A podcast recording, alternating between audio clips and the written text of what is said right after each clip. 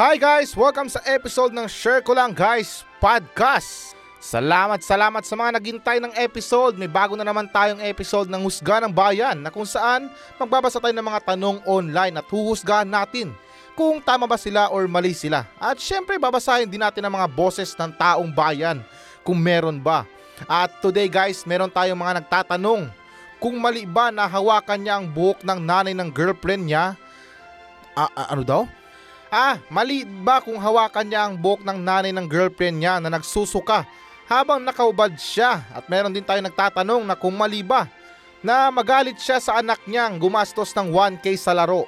Lahat ng mga yan guys ay very controversial kaya siguro let's start. Ano pang hinintay natin? At okay, so ito para sa ating unang storya. Na may pamagat na mali ba kung hinawakan ko yung buhok ng nanay ng girlfriend ko nung sumusuka siya habang nakaubad ako. Ha? Eh, pamira dapat sa Friday to. Hindi naman tusga ng bayan eh. Pero anyways, ito yung kwento. Itong nakaraan lang sa bahay ako ng girlfriend ko at naliligo. Sa kalagitnaan ng pagligo ko, biglang pumasok yung nanay ng GF ko at nagsuka siya sa toilet. Baka lasing. Galing siya sa party at may nakain siyang panis at yun lang, ang CR sa buong bahay. Lumabas ako sa shower para hawakan yung buhok niya kasi nasukahan niya yon. Tumakbo naman yung GF ko sa bathroom at nakita niya ako, nagbago yung mukha niya. From concern sa parang nakakita ng multo. Bumalik siya sa kwarto at naglock ng pinto. Nagsorry naman yung nanay niya at umiyak.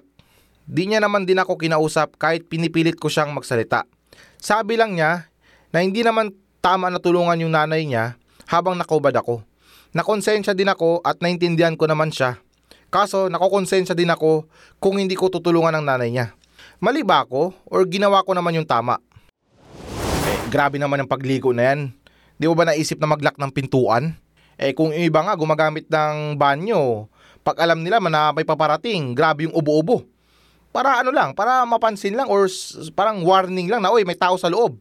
At saka ugaliin natin guys maglock ng pintuan kasi ano yun eh, naka, dyan tayo nakabomba eh. Dyan tayo nakaubad. Kaya anytime kung merong papasok, edi wala nang ando yan. Wala nang control Z. Wala nang balikan yan. Wala nang ansi. Kung anong makita anong ano dun, yun, yun na. Uusgahan ka na. Ay, yung ano ng ano mo, maliit lang pala. O di ba, napaya ka pa. At saka, ugaliin din natin guys na mag, ano ba, mag, ang tawag dun? Yung, yung bago maligo, magdala ng towel o yung pamunas. So just in case lang talaga na mayroong mangyari, eh, meron tayong pantakip agad, meron tayong pang-responde. Halimbawa, um, Uy, si ano, tulungan natin, tulungan niyo ako, mga ganun. Tapos naliligo ka. Eh, ikaw naman tong gustong tumulong pero hindi makalabas dahil wala kang towel, wala kang pantakip sa ano mo, eh wala. Minsan, pahirapan pa sa pagbihis. Lalo kung nakapantalon ka. May baka madulas ka pa sa banyo. At ito, talakayin natin yung ano, yung pinaka ano talaga dito. Yung, yung something na alam ko relate kayo eh. Marami talaga sa atin ng humuhusga kung anong nakita nila. Wala nang paliwanagan. Eh kung naabutan ka ng jowa mo na nagkikilitian kayo ng tropa mo na lalaki, iba na agad ang isipin yan. Ay, baka bakla to. O di ba yung mga ganun, malay, may mga tropa nga dyan or lalaki sa lalaki na nagkukulitan, nagaharutan. Normal lang yan. Eh, nang dahil sa kung anong nakita nila, yun agad yung husga nila. Masama yung ganun guys. Dapat makinig din tayo ng side. Parang rapi tulpo ba? Both side pinagbibigyan para magpaliwanag. Linawin yung pangalan nila, kung ano ba talagang totoong nangyari. Kasi kung papanigan lang natin yung paniniwala natin at saka yung kung ano nakita natin, eh pangit naman din yung ganun. At saka 'di ba sa korte, kahit mali na yung tao, binibigyan pa rin ng ano ng ng oras or ano panahon para magpaliwanag or magpalusot ba. Eh what more na lang sa nakita ng girlfriend mo. At saka hindi ko rin alam para sa nanay ng girlfriend mo kung bakit doon siya dumiretso. At saka ako o, minsan nasusuka din ako eh or parang sumusuka din ako pero never pa akong sumuka sa inidoro yung paano ba sa movie. Madalas sumuka yung tao sa lababo. Kasi nandun yung gripo eh. Pwedeng magmumog, pwedeng ano maghilamos para may masmasan. Eh kung sa inidoro ka susuka, ano bang panghilamos mo doon? Yung pang flash? At saka, ito common sa mga CR natin mga Pilipino ah. Hindi talaga maiiwasan yung talsik ng isa gilid ng inidoro. Tsaka ano yan, consider na madumi talaga yan. Kung bago mo gamitin, hugasan mo muna. Wala tayo sa ibang bansa na maselan talaga sa mga nanlilimahid na sahig. Yung gusto nila palaging dry yung CR nila. Eh sa atin mga Pilipino, yung gusto natin, medyo mamasa-masa. Yun yung nakasanayan natin eh. Or ewan ko lang kung para sa iba. Pero para sa akin, yun yung nakasanayan ko. Na pag CR, medyo mamasa-masa yan. Kumbaga parang ano ba, parang nabubuhayan yung CR pag basa. At saka yung hatol ko dito, medyo may mali din yung lalaki. Marami siyang lapses. Una, hindi siya naglock ng pintuan. Pangalawa, tumulong siya na nakaburles siya. Eh, sana ano muna, ano ba, nagtowel muna siya o hindi naman kaya tinawag niya agad yung girlfriend niya, nag-swap sila. Kasi na, nakwento niya naman na dumating naman agad yung girlfriend niya. So, kung may nangyari na ganun, eh takbo muna siya palabas. Kung baka parang ano ba, uy, uy, tulungan niyo ako dito. May, may, may emergency, may nagsusuka sa CR. Eh yung ginawa niya, nagpaka-superhero agad siya. Tumulong siya na nakaburlis siya. At saka, guys, ito yung mga ganitong senaryo, pasintabi lang talaga. Medyo napapanood ko sa mga porn site. Siyempre, lalaki. Eh, di ba yung mga, mga na-stuck sa loob ng washing machine, na-stuck sa ibabaw ng kama, na pambihira naman. Gagawa pa ng paraan para matira. Pero hindi naman sa sinasabi na ganun yung nanay niya. Ah, ano lang yun, napanood ko lang yun kasi may halin tulad ko yun sa ganong senaryo. At saka ewan na lang talaga sa ginawa ng ano, sa ginawa mo. Imagine mo na lang ha na mayroon kang hinihimas na ulo dahil gusto mong pakalmayin yung ano, yung pakiramdam, pero at the same time nakahubad ka. Tumutulong ka nang mayroong nakalaylay na chandelier sa girlfriend ng nanay mo. Ay, baliktad. Nanay pala ng girlfriend mo. At saka ito, basahin natin yung mga comment guys ha. May nag-comment dito na sana man lang nagtakip ka ng towel. Hindi ko maintindihan paano naging emergency yun, yung pagsusuka. Sa akin nga, walang nakahawak sa buhok ko since pagkabata ko. Ginagawa ko lang yun sa iba pag sobrang lasing na siya. Tapos comment number 2, sinabi na anong pakiramdam ng nanay niya dito? Like pag biglang may lalaki na humawak sa kamay ko na nakahubad, magiging uncomfortable ako. So sa mga comment guys at saka sa opinion ko, parang balance lang talaga. Hindi, walang tama at saka mali. Nag-judge lang ako or parang sinabi ko lang na mali yung lalaki dahil unang-una sa lahat, kung maliligo ka, dapat nakalak yung pintuan kasi nakaubad ka dun eh. Naintindihan ko yung mga ibang trauma ng mga tao na pag naliligo hindi na naglalak ng pintuan dahil nag-stuck na yung doorknob. May mga ganong senaryo ba, yung maliligo ka tapos sinarado mo yung pintuan, nilak mo. Paglabas mo, ayaw nang umikot ng doorknob, nasira na dahil kinalawang. Tapos, wala na, hindi na mabuksan. Kaya yung ginawa nila, doon na duman sa ilalim. Kung saan yung parang mayroong exhaust doon. Yung parang, parang daan na ng pusa. Naintindihan ko na napaka-awkward talaga ng ganong pangyayari. Yung tipo na gusto mong tumulong pero at the same time may alanganin or napaka-alanganin ng pagtulong mo dahil nakahubad ka. At pabalik lang tayo ng konti dun sa sinasabi ko ha, na yung parang pagja-judge natin sa nakita natin, ibayin natin yung guys, um, bigyan, bigyan natin ng pagkakataon na magpaliwanag kung bakit nabutan natin ng ganun, bakit nangyari yan, diba? Hindi yung parang pag nakita mo, sapat na yun, aalis ka na. Wala nang paliwanagan. Tama na yung nakita niya daw. Wala namang ganun kasi guys. Kasi minsan may mga ganung klaseng ano ba, may mga ganung klaseng senaryo na talagang pag nakita mo, yun talaga yung ano mo dun eh, yun talaga yung hinala mo na ganun talagang ginawa nila. Ah, ito halimbawa ko ah, isa to sa mga makitid na pag-iisip natin mga Pilipino. Yung pagyakap ng lalaki sa lalaki. Alam nyo guys, sa ibang bansa, very important sa kanila yung pagyakap. At saka yung pagsabi ng I love you. Normal sa kanila yan. Dito kasi sa Pilipinas, yung nakasanayan lang dito is yung kamayan, yung shake hands. Pero sa ibang bansa, normal sa kanilang yakapin yung kapwa nila lalaki.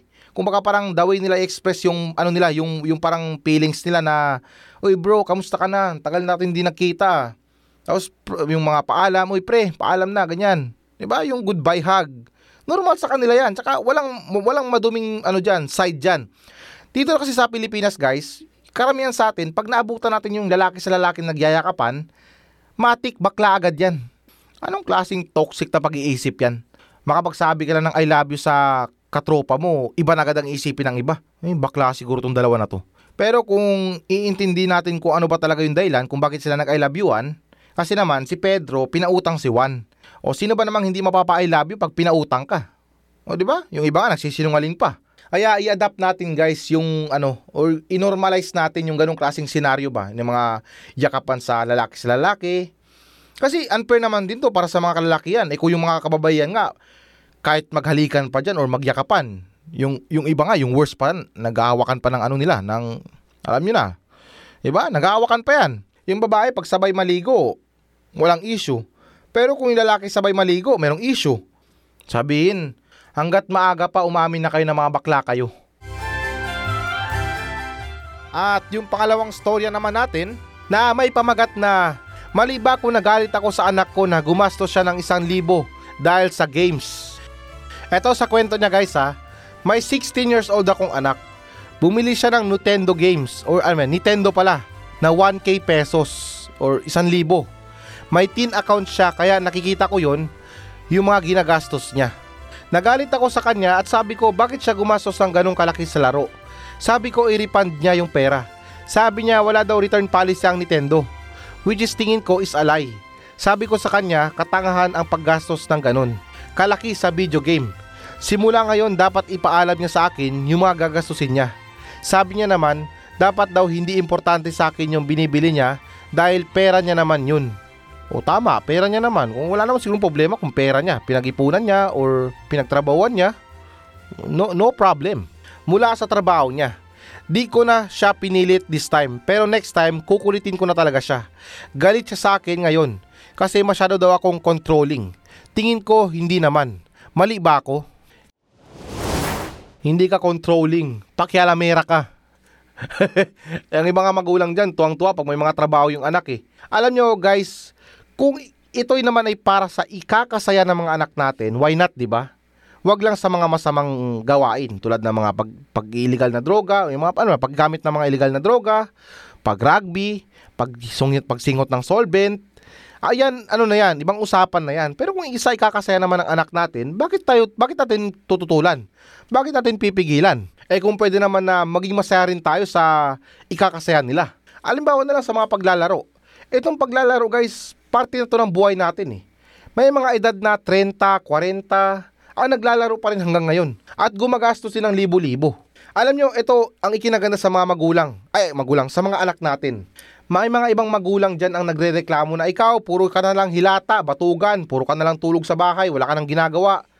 Yung iba may ginagawa, um, tatrabaho, sumasideline, tapos umuwi din ng bahay para matulog. Alam nyo, baliktad na yung paningin ko sa mga ganyang tao eh. Nung una tingin ko sa kanila tamad, batugan, puro na lang tulog, pero imagine nyo na lang guys ha, sa mga pinagagawa ng mga kabataan ngayon, gala, barkada, inom sa labas, napupunta sa maling landas. So para sa mga may anak dyan na batugan, dapat maging proud kayo dahil unang-una sa lahat, yung mga anak nyo walang ginagawang mabuti. Sa bahay nga lang, pero hindi sila prone sa mga um, disgrasya tulad ng mga maagang pagbubuntis. Yang maligaw na landas ba, tulad ng sinabi ko. Kaya magpasalamat tayo sa mga anak natin na panay tulog lang dyan sa bahay dapat nga, tinatapatan pa ng electric pan yan para buong maghapon na matulog.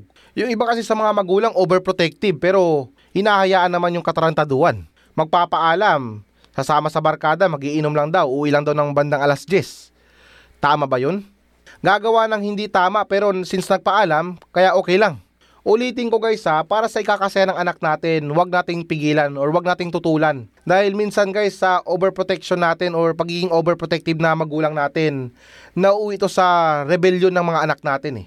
Hindi natin napapansin sa sobrang higpit natin, nagre-rebelde na sila. Kaya kung sa ganitong klaseng dahilan lang yung hatol ko dito, eh mali ka.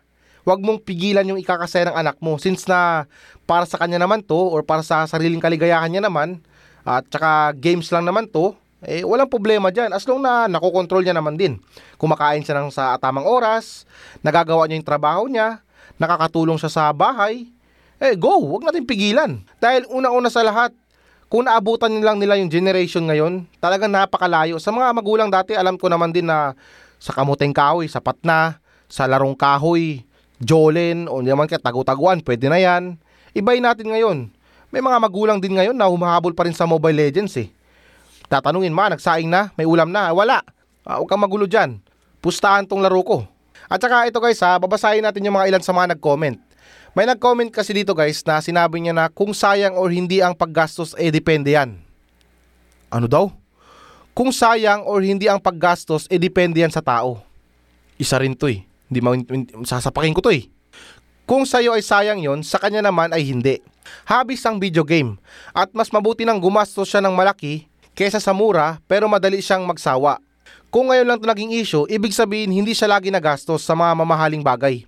At alam niyang hindi unlimited ang pera niya.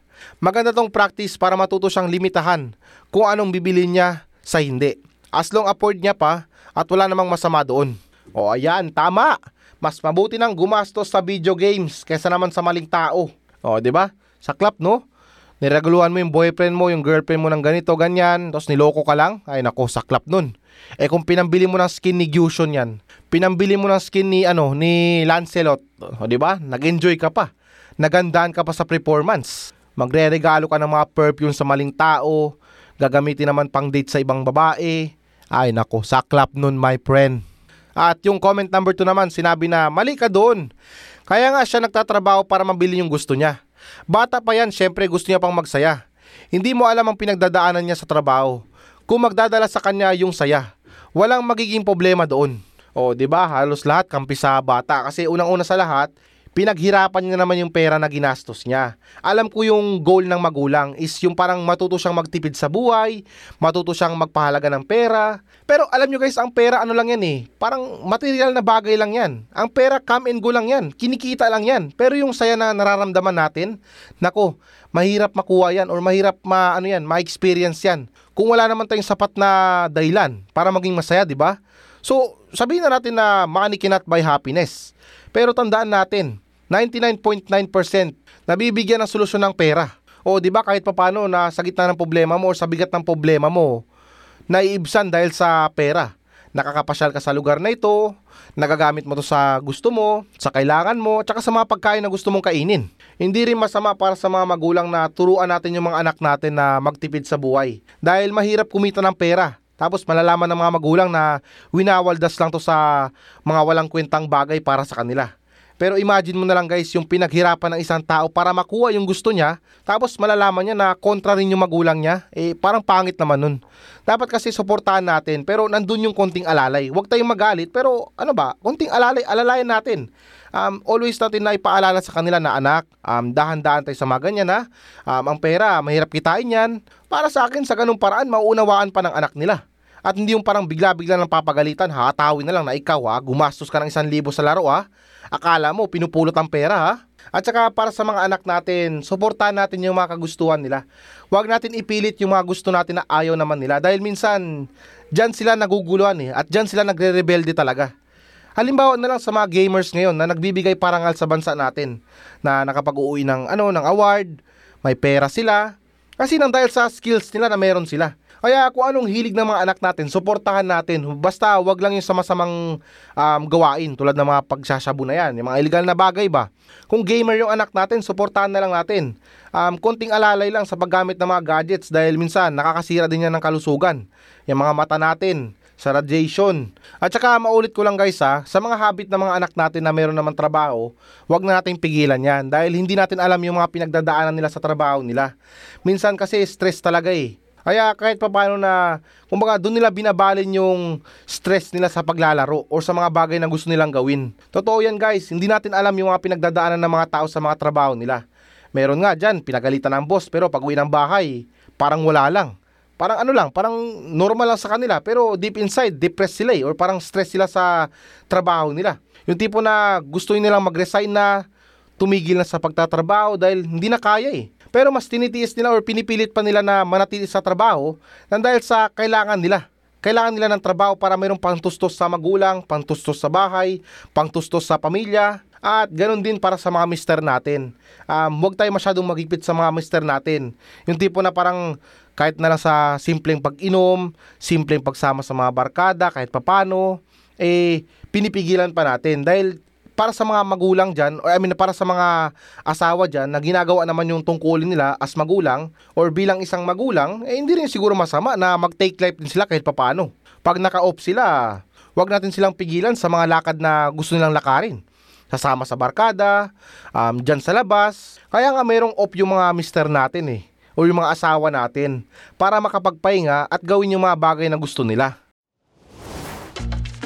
At okay, yun lang ang ating musga ng bayan. Babalik tayo sa Wednesday para sa funny online reviews. At kung may mga na-enjoy kayong episode, uh, baka naman pwede kayong mag-iwan ng comment sa ating FB page na share ko lang guys at pakishare na rin sa mga kaibigan nyo para hindi na kayo malasin sa buhay. It's 2024 na. Kaya share lang, wala namang masama dun.